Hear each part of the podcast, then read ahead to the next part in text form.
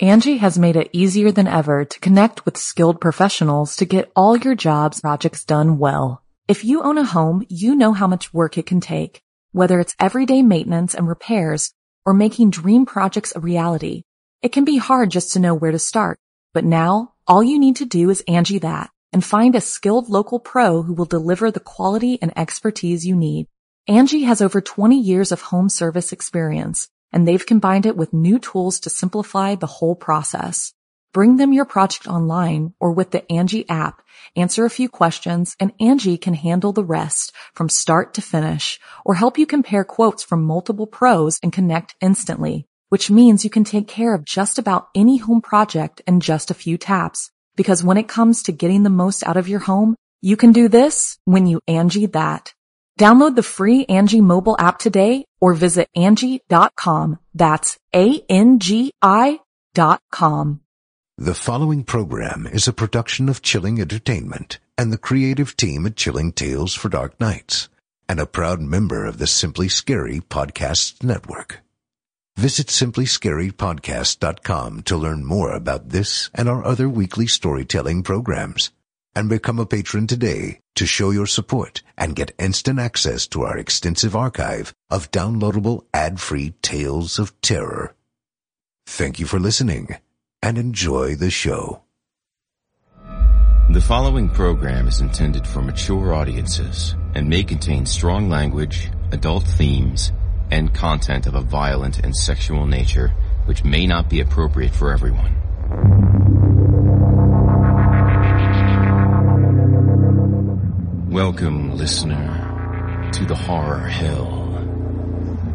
If it's the darkness you seek, you won't be disappointed. I'm your host, Jason Hill, and it's time for our appointment. In this place, there is no sun, and nightmares do come true. Here, instead of shadow falling, the shadows follow you. Consider getting comfortable before the air grows colder. Prepare yourself, if you dare. Come, inch a little closer. If darkness is what you're after, seek no more. Your search is through. You haven't found the darkness, traveler. The darkness has found you.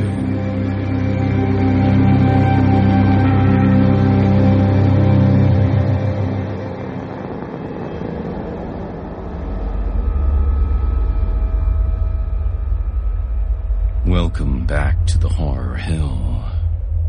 We have two stories for you this evening. Our first tale finds a man down on his luck.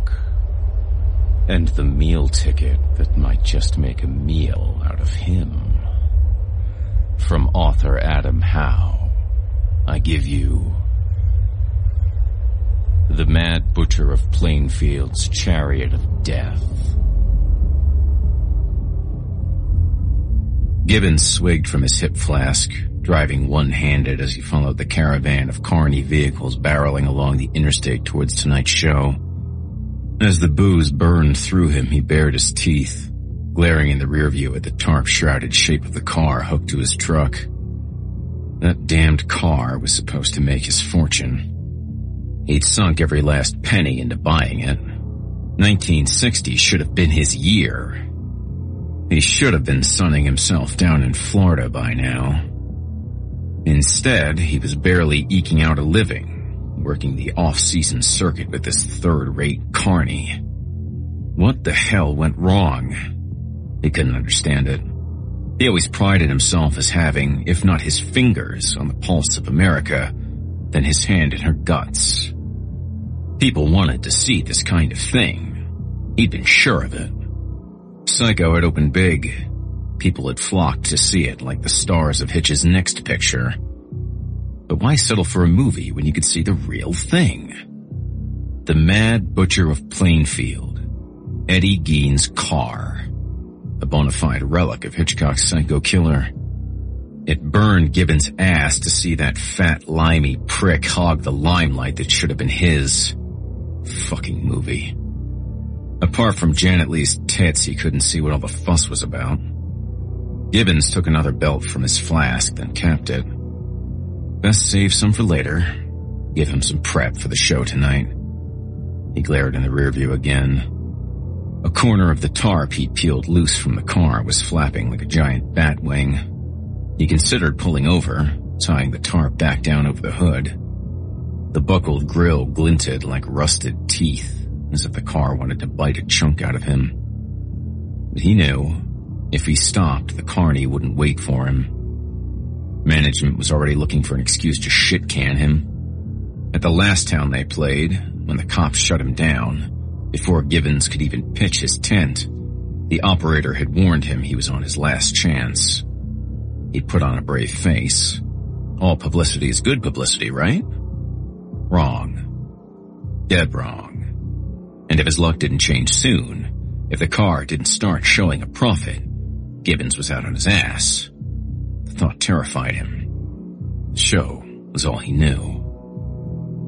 He joined the Carney as a kid, running away from home and a tyrannical mother who, the more he read about the Gein case, the more she reminded him of Eddie's own hellfire and brimstone spouting mother. The similarities ended there, Gibbons was relieved to know. Unlike Gein, Bonaparte, Bunny Gibbons was no mama's boy. Far from it. And for all his kinks, Jess asked the gals in the cooch tent, He'd never felt the urge to pay tribute to Ma by robbing graves and wearing the skins of the dead. He was a natural carny. He served his apprenticeship hawking a mouse circus before graduating, or gravitating, you might say, to the freak show. He climbed quickly through the ranks. Wasn't long before he was working up front of the tent, hustling the rubes with empty promises of the wonders and oddities to be jeered at inside. His goatee, top hat, cloak, and cane lent him the rakish appearance of a debauched Colonel Sanders. No carny alive could part a fool from his money like Bunny Gibbons. The freak show was good to him. Those were happy days. But after the war, first the big one, then Korea, Gibbons sensed the freak show's days were numbered. Too many husbands, fathers, and sons had returned from over there. Missing arms, legs, and even faces. The freak show had come home to America and suddenly nobody wanted to pay admission to see it. Not a man to rest on his laurels, Gibbons ditched the freaks without a backward glance, started looking around for his next meal ticket. And then, about the same time Eddie Gein was caught hanging some broad by a butcher's hook in his woodshed, Ma kicked the bucket and left him a small inheritance. Gibbons couldn't believe his luck.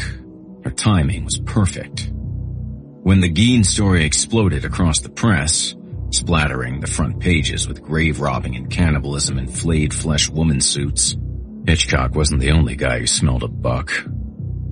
Gein's estate went to auction to pay for his trial. Gibbons moved quick and hit the road, arriving in Plainfield, Wisconsin, that aptly named Hicktown in the asshole of nowhere, he checked into a motel under an AKA. Kept a low profile.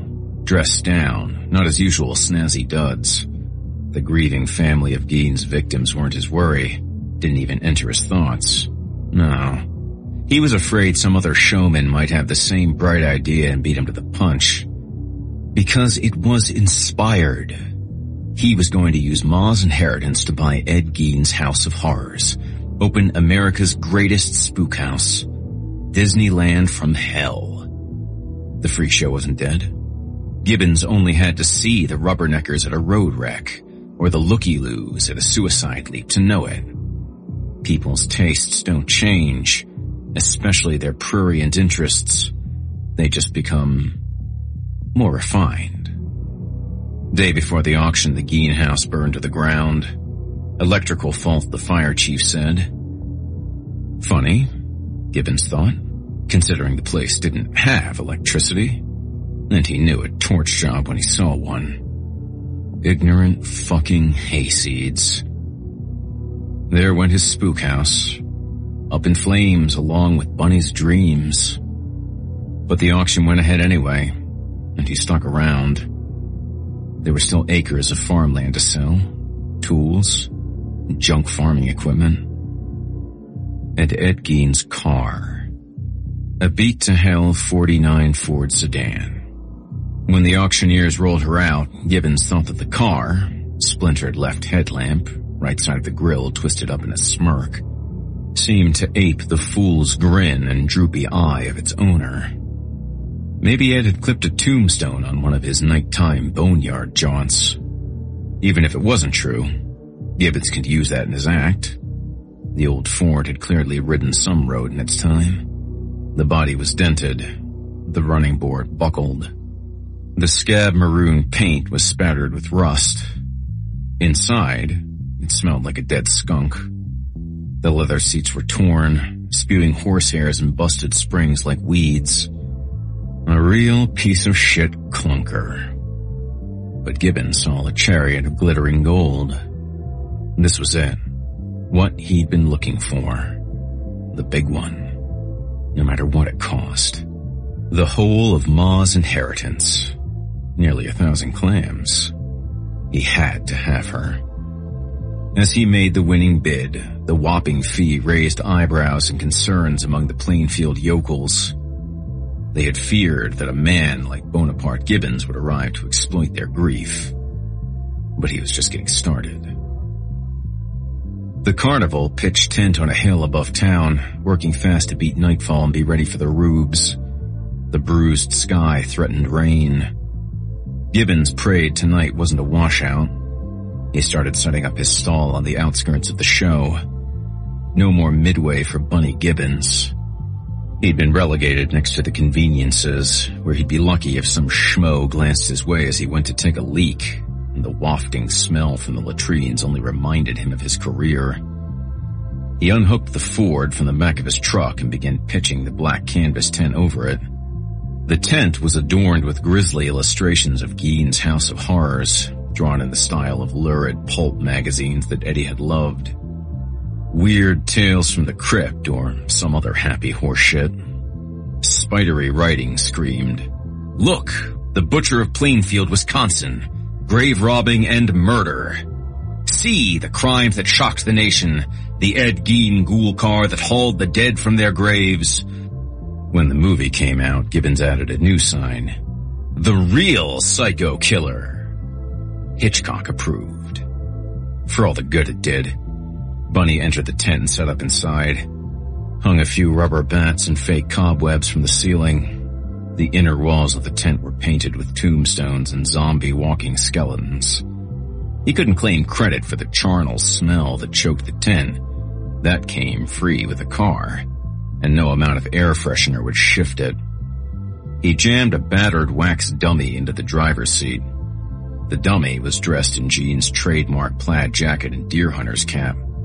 Its face carved with a lopsided fool's grin and one droopy eye, just like Ed's. On the passenger seat, Gibbons placed a shovel and a crowbar, Eddie's grave robbing tools. Strewn across the back seat, the side window was smeared with a bloody handprint, was a rubble of rubber bones and skulls from a novelty store.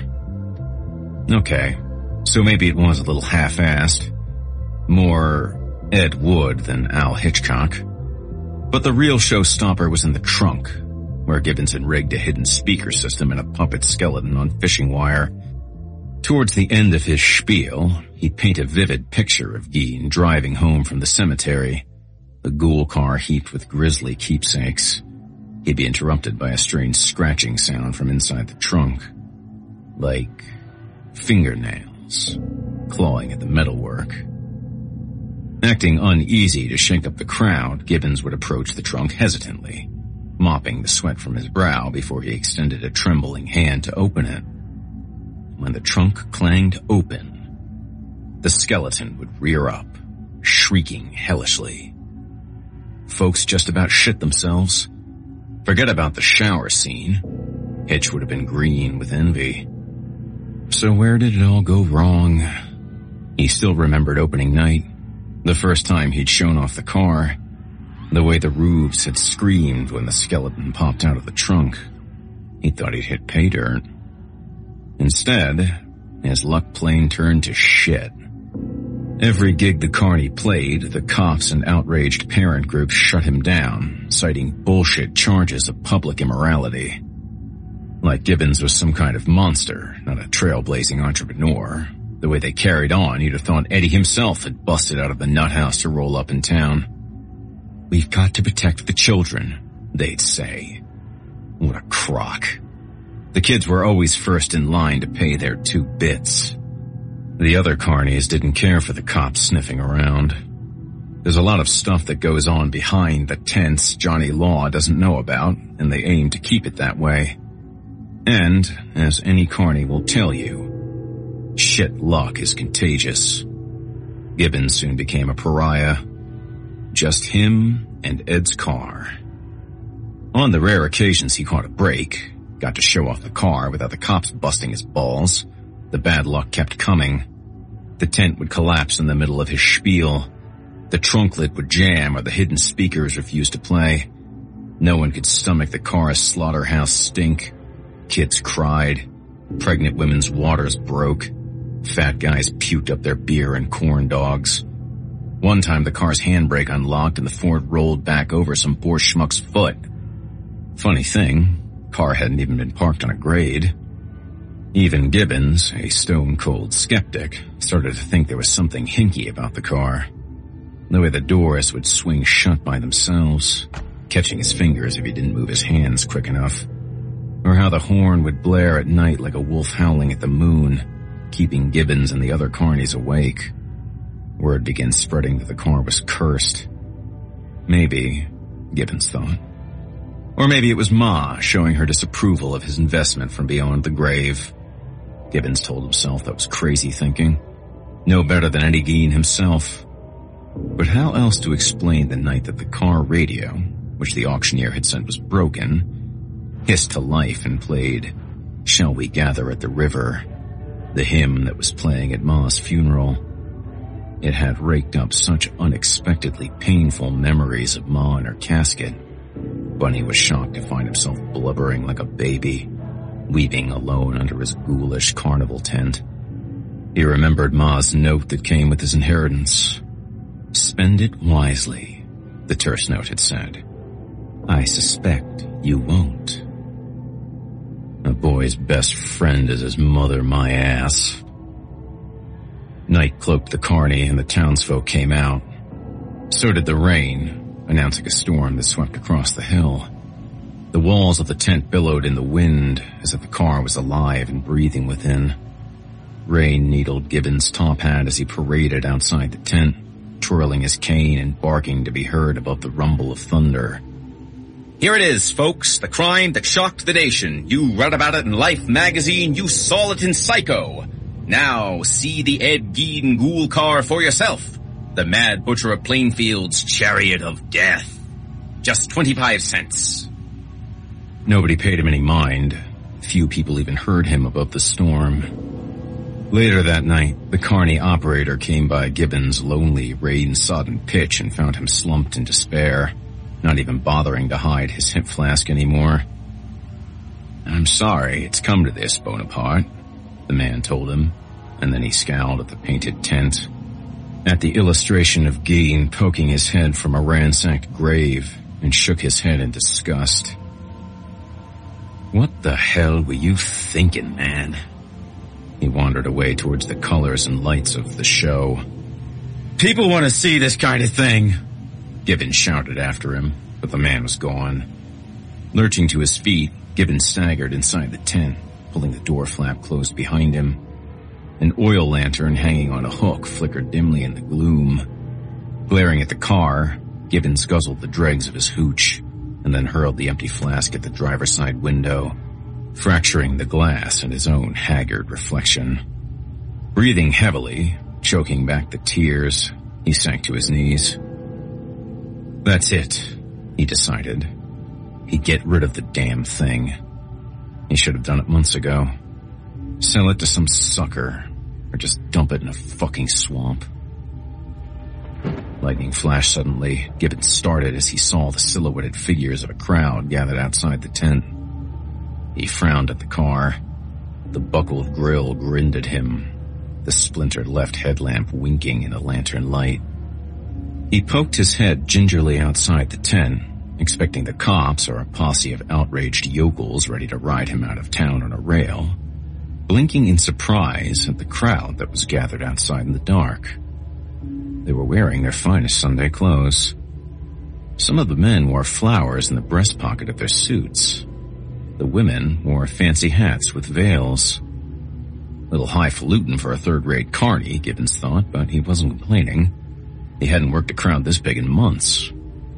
With a sweeping flourish of his top hat, he ushered the crowd inside the tent. They shuffled past him, whispering excitedly, their hushed voices rasping like dry autumn leaves.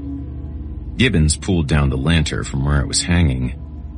The shadow-cloaked crowd packed tightly around him as if seeking warmth from the sputtering flame.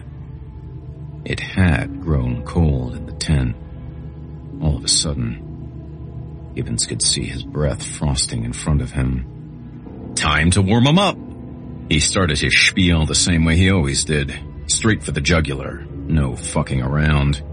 Between the news reports and the movie, everybody knew the story already. What they wanted was the details. To the last dripping drop. The missing woman was found hanging by her heels in the woodshed, he gravely intoned. Butchered clean like a hog. Her entrails filling the tub that was placed beneath the ragged stump of her neck. Her head was inside the house with the others. The crowd was ghostly silent, holding its breath as Gibbons inventoried Gein's house of horrors like a realtor from hell. The women's heads mounted on the walls like withered trophies, all lovingly dolled up in lipstick and rouge. The Nazi-style skin lampshades, the seats upholstered from flesh, the human organs and cutlets of meat chilling in the refrigerator, the noses and ears preserved in jars, the lady parts floating in formaldehyde like brown clumps of seaweed. Hanging in Gein's closet was a crudely tailored suit of flesh, complete with leggings and sagging female breasts, which Eddie would wear like rotting lingerie, shambling around the derelict farmhouse in ghoulish emulation of his dear departed mother. It was Bunny's greatest performance. He was killing it flinging blood and guts at the speechless crowd like a zoo house monkey slinging shit. He'd been right all along. People did want to see this kind of thing. He just needed the right crowd to get his mojo back. Now his luck would turn around. He could feel it. To hell with management. He'd find another carny someplace. Folks like these who appreciated his talents. But first, tonight, he'd celebrate buy a fresh bottle of booze, maybe half an hour with Peggy from the Cooch tent. Things were looking up at last. And here it is, folks, he hissed in the quiet of the tent. The very car that Gein was driving on his grave-robbing raids, piling it high with human remains to take home and decorate his house, or a fresh dead body to warm his bed you can live out your MasterChef dream. When you find a professional on Angie to tackle your dream kitchen remodel. Connect with skilled professionals to get all your home projects done well. Inside to outside, repairs to renovations. Get started on the Angie app or visit Angie.com today. You can do this when you Angie that. The crowd shuffled closer. Gibbons raised his lantern to give them a better view. In the flickering flame, the skeletons on the tent wall seemed to dance among the crowd. An unsettling effect Gibbons had never noticed before. The pressing bodies closed tightly around him. A few flies had skipped the cover charge, he noticed, buzzing above their heads. Christ, it reeks something terrible in the tent tonight.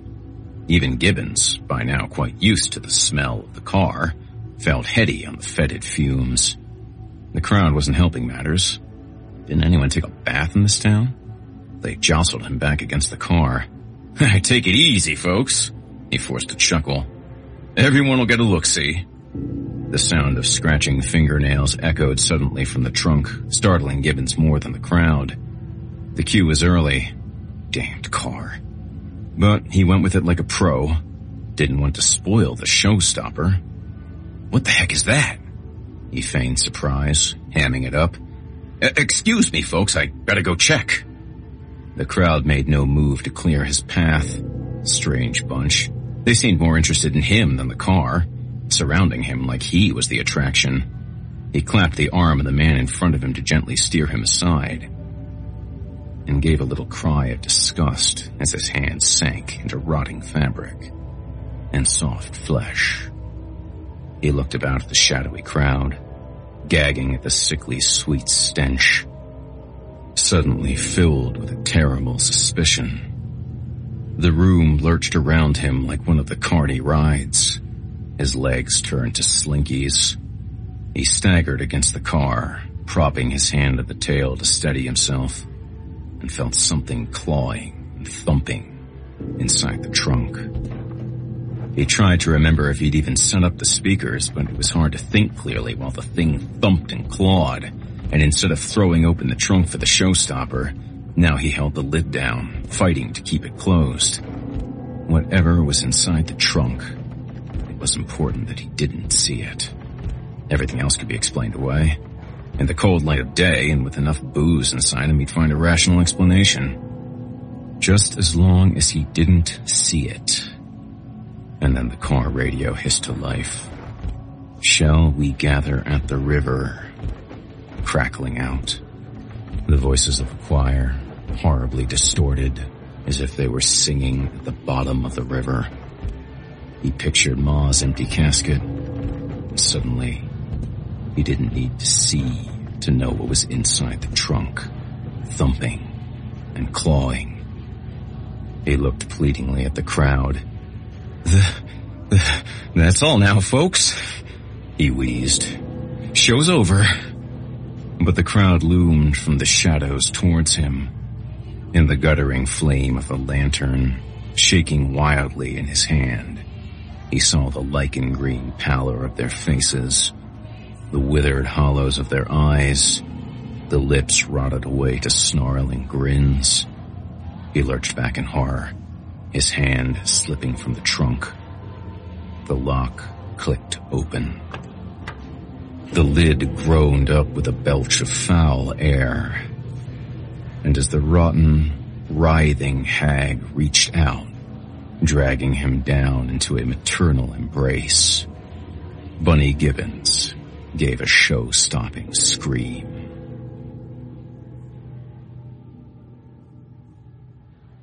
Angie's list is now Angie, and we've heard a lot of theories about why. I thought it was an eco move. Fewer words, less paper. No, it was so you could say it faster. No, it's to be more iconic. Must be a tech thing. But those aren't quite right. It's because now you can compare upfront prices, book a service instantly, and even get your project handled from start to finish. Sounds easy. It is, and it makes us so much more than just a list. Get started at Angie.com. That's A-N-G-I, or download the app today. Angie has made it easier than ever to connect with skilled professionals to get all your jobs projects done well. If you own a home, you know how much work it can take, whether it's everyday maintenance and repairs or making dream projects a reality. It can be hard just to know where to start, but now all you need to do is Angie that and find a skilled local pro who will deliver the quality and expertise you need. Angie has over 20 years of home service experience and they've combined it with new tools to simplify the whole process. Bring them your project online or with the Angie app, answer a few questions and Angie can handle the rest from start to finish or help you compare quotes from multiple pros and connect instantly, which means you can take care of just about any home project in just a few taps. Because when it comes to getting the most out of your home, you can do this when you Angie that. Download the free Angie mobile app today or visit Angie.com. That's A-N-G-I dot com.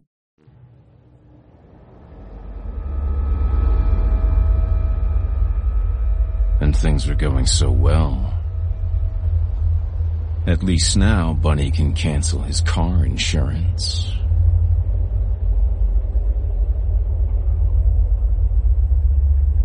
Our second story tonight takes us back to the haunted heartland. From author Homer Landley Jr., I give you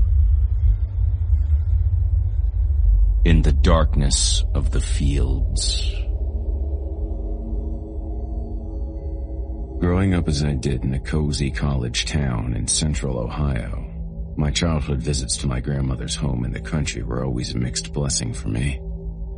She lived in a small, one-story home along a country road nestled amongst the farms of western Ohio. While I loved visiting my grandmother, the openness of the country and its seemingly endless fields had a way of making me feel isolated, especially in the autumn months. During the summer, the tall fern-green stalks of corn and the steamy soil gave the area an inviting vibrancy that helped fill this emptiness. The fall was much bleaker. Once the crops were harvested and the leaves had fallen off the trees, the region took on an air of rot. That the remnants of the harvested stalks would dry and fade to the point where they finally resembled bleached bones did little to dispel this. One October, I headed up with my mom and dad for a visit. Of course, as someone who's always had an overactive imagination, the fact that the trip to her house was intermittently dotted with abandoned cemeteries did nothing to help my uneasiness. Apparently family plots, they would consist of a handful of sandstone grave markers eroding like wet sugar cubes into tangled grass. There was also the occasional ruined church amongst the stones. Unfortunately for me, besides these sightings and the unending farmland, there wasn't much to break up the drive. Reading in the car has always made me sick. Naturally, I was relieved when I felt the tires shift onto the rumbled gravel that covered my grandma's driveway. After stretching my legs from the trip, I walked over to give my grandmother, a short, blue-haired woman, about 70 at the time, a hug. We followed her into the house for dinner. My grandmother was an amazing cook, and I always made sure my mom got her recipes. That World War II generation really know how to throw a stick of butter into mashed potatoes in a way that would blow your mind. There wasn't much to do at her house after dinner, so I volunteered to burn her trash. Now solidly in my tweens, I could be trusted with such responsibilities and took full advantage, since, like most boys that age, I fancied myself a bit of a pyro expert. As I dragged the bag of garbage out of the house, I noticed that it was already getting dark and gray flannel clouds had silently filled the sky. Having visited the area enough to know that rain was probably coming soon, I hurriedly dragged the bag to the metal drum my grandma used for burning trash and lawn waste. It was at the back corner of the lot, where the edges of her grass, faded and gloomy with fall, met the ragged dirt of the fields. I threw the bag in and lit it in a few places. I washed it for a while before the rain began to come down, sprinkling. Deciding that the rain would be enough to keep the fire from spreading out of control, I went inside to the sound of rumbling thunder in the distance. Knowing that it was getting late, I began to get anxious with the thought of going to bed. I never slept well at my grandma's. As I said, I had an active imagination and even in my secure suburban bedroom on the second floor of our home, I frequently had nightmares about what could be outside my home while I was in bed. My grandmother's entire home was a single story. What was worse was that I usually slept in the breezeway, which I later discerned wasn't strictly a breezeway but was more of a living room space between the garage and the house.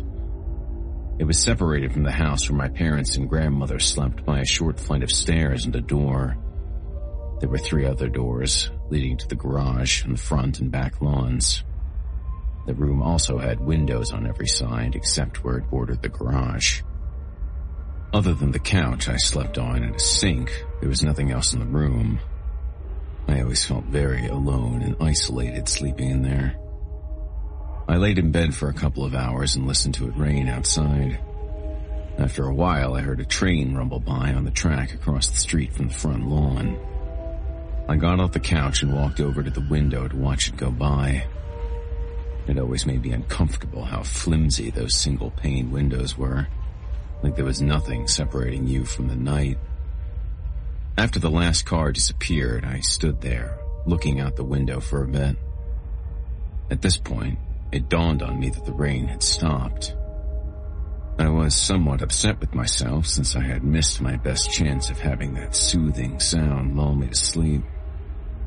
However, I could still hear the rumbles and flashes of a storm and hope that it was another one moving in and not just the last one growing more distant. As my eyes continued to adjust, I noticed a flicker on the grass in the right side of my vision. Clearly, the fire had gone out in the back of the lawn and I went to the rear breezeway window to check on it. Looking through the back window, it quickly became apparent that there had been more unburnt refuse in the drum than I had thought, and the glow of the fire was casting spots of faint orange light along the lawn and fields. The light was reaching far into the night in that flat, dark country, and I noticed with some dismay that the storm appeared to be moving south. As I watched the faint flashes of lightning explode on the horizon, my eyes shifted back to the fields behind my grandmother's house. There was something moving on the edge of the light. My eyes were fairly well adjusted to the night at this point, and I gradually made it out. It was the form of a woman dancing in the field. Her movements were frantic. They were closer to the way a ballerina moves, slowly dipping the torso, lifting the leg gracefully, bowing the arms over her head, and so on. I stood there, petrified in silence. Her mere presence and peculiar movement would have been enough to frighten me. However, a distant flash of lightning consumed the entire field in a moment of pale white light, revealing that she was also completely naked. My hands gripped the windowsill. She slowly danced along the edges of the fire's orange light, never stepping more than a foot or an arm directly into it. It made me even more uncomfortable when I noticed that she was facing the house and appeared to be closer than she was when I first saw her. There had only been the one lightning flash to illuminate the entire field, so it was difficult to tell at first, but as she drew nearer to the window from which I was watching, I began to realize that her skin was incredibly wrinkled. Despite the grace and effortlessness of her movements, her skin appeared to be ancient as it sagged off her limbs. Gradually, she quit edging around the borders of the light and reversed her dance movements back into the darkness. I pulled myself away from the window and buried my face in the couch. I spent the rest of the night trying to convince myself that it was a trick of the shadows. I didn't get a wink of sleep that night and I crashed around 6 or 7 a.m. when the sun came up. Even though I hadn't called for them the night before, my family knew how hard it was for me to sleep at my grandmother's and let me sleep in for a while. I was eventually woken up by my father, who informed me that my grandmother's ladder was broken and we would need to go borrow one from my uncle Harley, he was actually my great uncle, though I never referred to him as such. I smiled and rolled off the couch. I always enjoyed seeing my Uncle Harley and was quick to get ready to go despite my lack of sleep. I recall being quiet on the ride over to Harley's farm. Looking out into the fields, I realized even if the footprints had been left by the woman in the wet dirt, they would be nearly impossible to find in such a large field with so much debris left over from the harvest. Undecided as to whether that made me feel better or worse, I continued to watch the ruins of the corn stalks fly by along the roadside until the buildings of my uncle's farm began to come into view. My uncle Harley was a pig farmer, and to this day it makes me smile when people invoke the profession derisively. My uncle was a successful businessman and farmer, owning a large factory-style farm. Though he didn't do any of the processing on site, he did own several large feed silos next to the long metal barns which held the pig pens.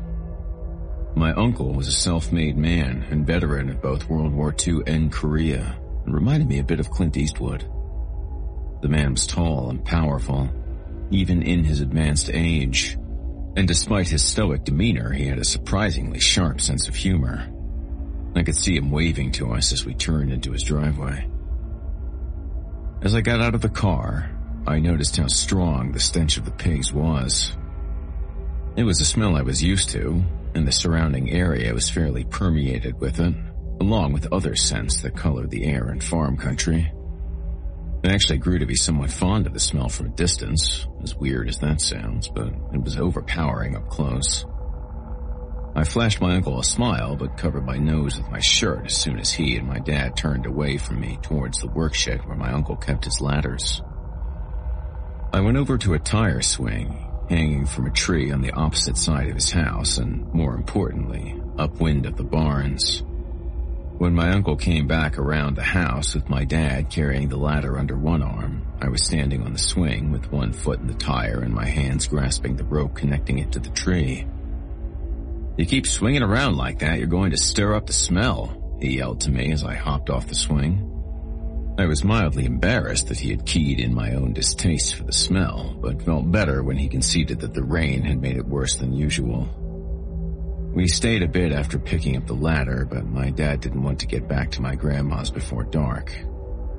We were only going to be there for the weekend and he wanted to make sure we finished the work. When we got back, my dad had me hold the ladder as he scooped brown muck out of the gutter.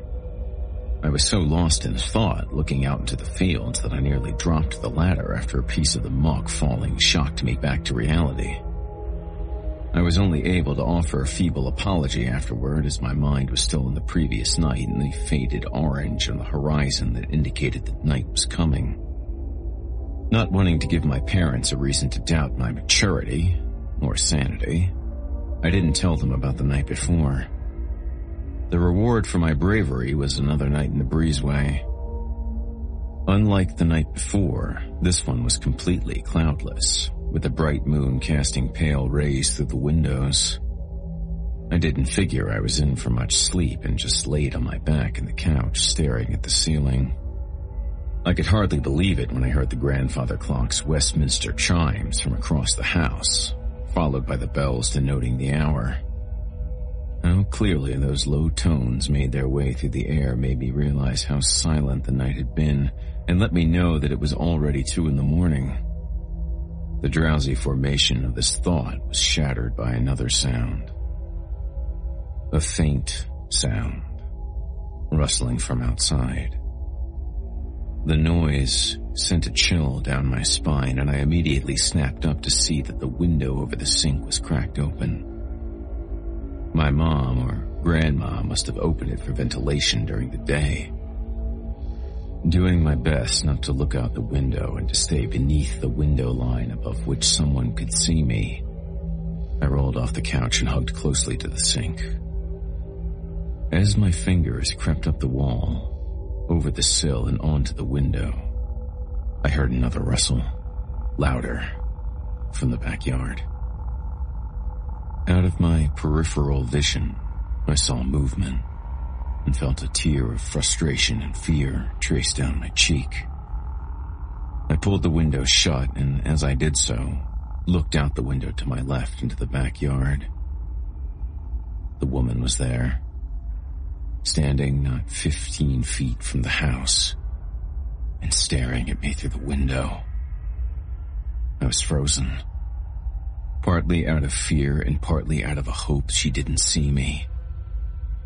After all, I was closing a window on nearly the opposite side of the room in the dead of night. Her body was facing away from me.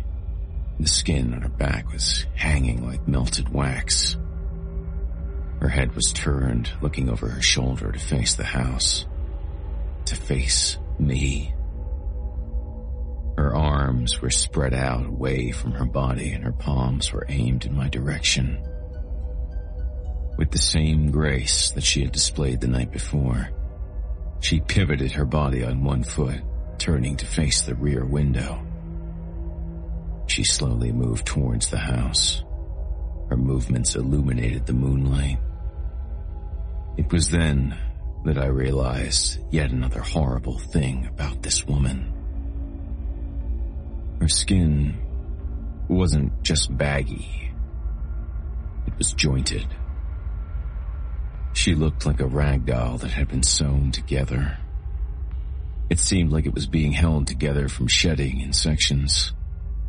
The moon cast shadows over her eye sockets which didn't quite seem to fit her face. As she crept closer, I noticed her lips looked thin and cracked and her breasts were dry and shriveled. Slowly, she placed her hands on the frame of the window and I made out the glint of two eyes in the shadows of those ill-shaped sockets. They were peering right at me with an intensity that cut right through the space between us. The shock of her looking into the house was enough to turn the squeaks caught in my throat into screams. I flopped onto the floor and scrambled backwards against the front door. I could hear my parents stirring in the house, and as their footsteps approached, the woman tilted her head back. Her face appeared to stretch into a howl, but it didn't seem like she could move her lips very far apart. I couldn't hear if she made a sound. She pirouetted and disappeared back into the night. I threw up into my lap as my parents came into the room. The next morning, my parents didn't prod me to talk about what I had seen. I explained it to them in jabbering fashion the night before as they helped me clean up. Eventually, I fell asleep, my mom sitting up next to me. I had a handful of night terrors when I was younger, and my parents chalked up my expertise to that category. I said nothing to dispute this, even though I didn't believe it. I hoped that I really had had a night terror and that maybe that would explain what I had seen. My dad offered to let me stay at my grandmother's as he returned the ladder he had borrowed from my uncle. Because I didn't want my family to worry about my state, I insisted on accompanying him. Besides, I figured getting out would help calm me down. However, as we drove, I imagined her behind every tree we passed, lurking in every drainage ditch. For the most part, I just laid back with my seat reclined, staring into nothing until I got to the farm. By the time we got there, I was feeling a bit better. Still, I decided to stay in the car as my dad went with my uncle to return the ladder to its shed. I didn't need the smell of those pigs upsetting my stomach any further. As I was trying to put my thoughts elsewhere, I glanced into the rearview mirror and saw another vehicle coming down the driveway. It was a pickup. It pulled past me towards the barn. As my uncle and dad came around the house, the truck stopped and the driver got out. I was relieved that my uncle didn't appear concerned, but he did have a stern look on his face. He made a couple of steps towards the pickup and pointed the driver to the barn. The driver then walked over to the barn, slid the door to the side, and picked up the leash to a pig that had been tied to one of the pens. As he led the pig towards the pickup, my uncle and father kept walking towards the car. I opened the door to say hi. That's Teddy, my uncle said. He has a small farm, maybe a dozen pigs. Usually don't sell single hogs and sows. Started doing it a while ago to help him get started, and now it seems like he's coming by once every few weeks. What's his problem? My dad asked. My uncle laughed. uh, with the pigs or everything else? Not sure in any case. He eats some, Tries to breed others, I suppose. I don't talk with him much, just sell him a pig every now and then. He says he butchers his own meat. My dad looked over in the man's direction. Is he trying to be self-sufficient? I guess. I try not to talk to him too much. God damn it, Ted! I looked away from my uncle and dad to see the man opening the hog's throat with a long knife. He had his arm around its side as its legs kicked around like it was being electrocuted. I couldn't believe how much blood spilled out of its neck and onto the ground. Didn't I tell you not to do that here? The man smiled weirdly at my uncle and then slung the pig's limp body into the bed of the truck. It was amazing how effortlessly he did it. The hog must have weighed a few hundred pounds. He pulled a tarp over the body before he closed the tailgate. The man turned and got into the driver's side of the car. Blood was dripping onto the ground from under the tailgate. My uncle sighed and looked at the ground, visibly pissed. He doesn't have a proper trailer to move them around, so sometimes he does that here to make it easier. Smiling up at me, he added. Well, sometimes he hog ties them. I laughed, even though it wasn't a great joke, or even a joke at all, really, since I'm sure that's exactly what he did. The way my uncle said it put a smile on my face. He pinched the bridge of my nose as the pickup drove by and waved with his other hand without looking at the man. The man barely looked at us, but I caught a glimpse of his eyes that made me shiver. We left for home fairly soon after getting back to my grandmother's, which was fine with me. I loved her, but I was ready to get out of there. I slept the whole ride home and tried to put the whole experience out of my mind as best I could. For years after that, I visited my grandma's without incident. On one particular visit, I picked up the local paper while I was in town. On the front page was the face of the man I had seen at the farm that day. Teddy. The memory of that story and the realization that came with it chills me, even now as I recollect it. The man, who was apparently named Teddy Warden, had been in a car accident in his pickup he was speeding through a stop sign on a country road in the early morning when a semi crushed in the passenger side of his truck. The pickup was sent spinning across the intersection and flipped into a drainage ditch. By the time the driver of the semi got out to check on the other vehicle, Warden had already crawled out of the cab and was tearing across the field. Perplexed, the driver continued towards the flipped pickup, then fled back to his semi to call for help. The tarp was draped out of the bed of the pickup, fully uncovering its spilled contents. Corpses. And the parts of corpses were scattered into the mud. Later that day, the sheriff's office, with backup from a larger nearby city's police department, showed up at the man's house. They reported an overpowering stench from outside the building. Opening the garage, they found the butchered and rotting skeletons of hogs. One hog was hanging upside down, field dressed like a deer. They noted that it appeared as if he was slaughtering them and feeding them to the other pigs, as putrefying hog meat was found at the feed troughs. It was a matter they were forced to investigate in some detail after the horrors they discovered inside. The officers were met by an intensified smell inside the house. The building was completely unlit, and I can only imagine how horrible it was for them to comb that house. The source of the smell wasn't the pigs, or at least wasn't just the pigs. Hanging from the walls were remnants of human bodies in various stages of decomposition. They weren't just hung on the walls as trophies either. The paper likely spared many of the details, but noted that there were several overturned skulls that appeared to be used as bowls. When the officers entered Warden's room, they found him rocking in his bed, hands at his side. He had skulls on the bedposts, the floor was apparently littered with the remains of corpses. And even though he made no reported attempt to resist arrest, it was apparently difficult to get Warden out through the darkness and clutter. Warden only howled as they removed him from the house. The writer noted that his home's distance from the road and Warden's known habit of transporting butchered animals in his truck had kept the signs of his activities hidden. As of the date of that paper's printing, those involved had discerned that the body parts had come from at least 38 separate individuals, though they were still in the process of sorting and identifying the remains. Initially, this confused investigators. Such a high number of disappearances would have been noticed in such a small town.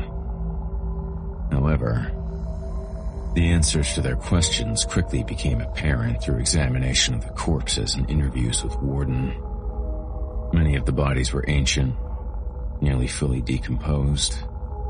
The investigators surmised that they had been stolen from graves, a conclusion that was later confirmed by Warden. While a few were identified as thefts from more recent burials, the majority of the bodies had been stolen from the abandoned cemeteries that sit by the country roads, the disturbed earth obscured by the long grass. They will likely never discover the identities of many of these older corpses. Though the thought of Warden quietly absconding in the dead of night to an abandoned graveyard and stealing the long decomposing bodies interred therein is certainly chilling to me. But the most unsettling part of the story involves how they found Warden in his house before they arrested him.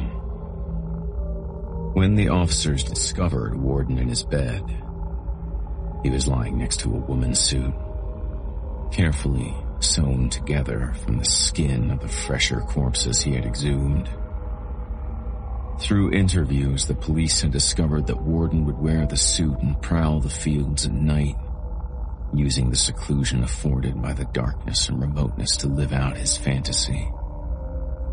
The realization washed over me. All those years ago, I had seen him.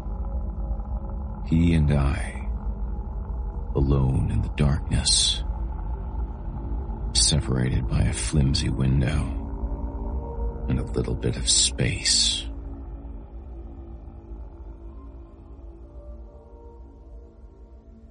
The Angie's list you know and trust is now Angi, and we're so much more than just a list. We still connect you with top local pros and show you ratings and reviews, but now we also let you compare upfront prices on hundreds of projects and book a service instantly.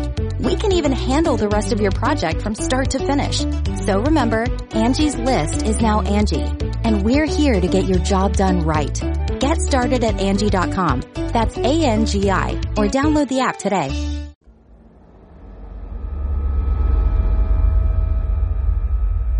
Thanks for joining me this evening at the Horror Hill.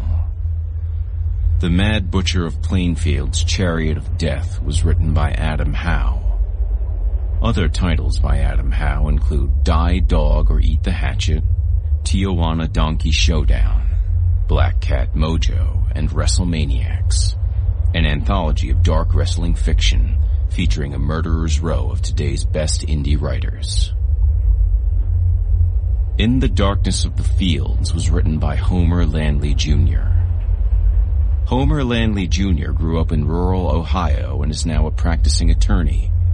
An avid fan of horror and science fiction, some of his key influence include Philip K. Dick, H.P. Lovecraft, and the Strugatsky brothers. In the Darkness of the Fields is his first published work. Thanks for listening. You've been listening to Horror Hill, a production of Chilling Entertainment and the creative team at Chilling Tales for Dark Nights, and a proud member of the Simply Scary Podcast Network.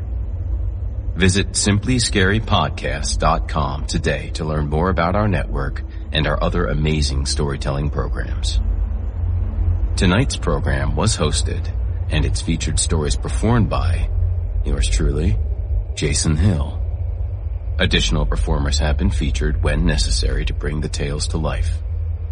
Selected stories have been adapted with the kind permission of their respected authors. Sound design, original music, and final mixing and mastering provided by Luke Hodgkinson under the guidance of executive producer and director Craig Groshek. The program's artwork and logo by Jason Hill. Got a scary tale of your own that you'd like performed? I take submissions. Email it to me today at horrorhill at simplyscarypodcast.com to have your terrifying tome considered for production in a future episode of the show. If you enjoyed what you heard on tonight's program and are joining us on your favorite podcast app, subscribe to us to be sure that you never miss an episode. And please, leave us a five-star review and a comment. Your feedback means a lot to me. You can also follow Chilling Tales for Dark Nights and Horror Hill on Facebook to connect anytime and get the latest updates.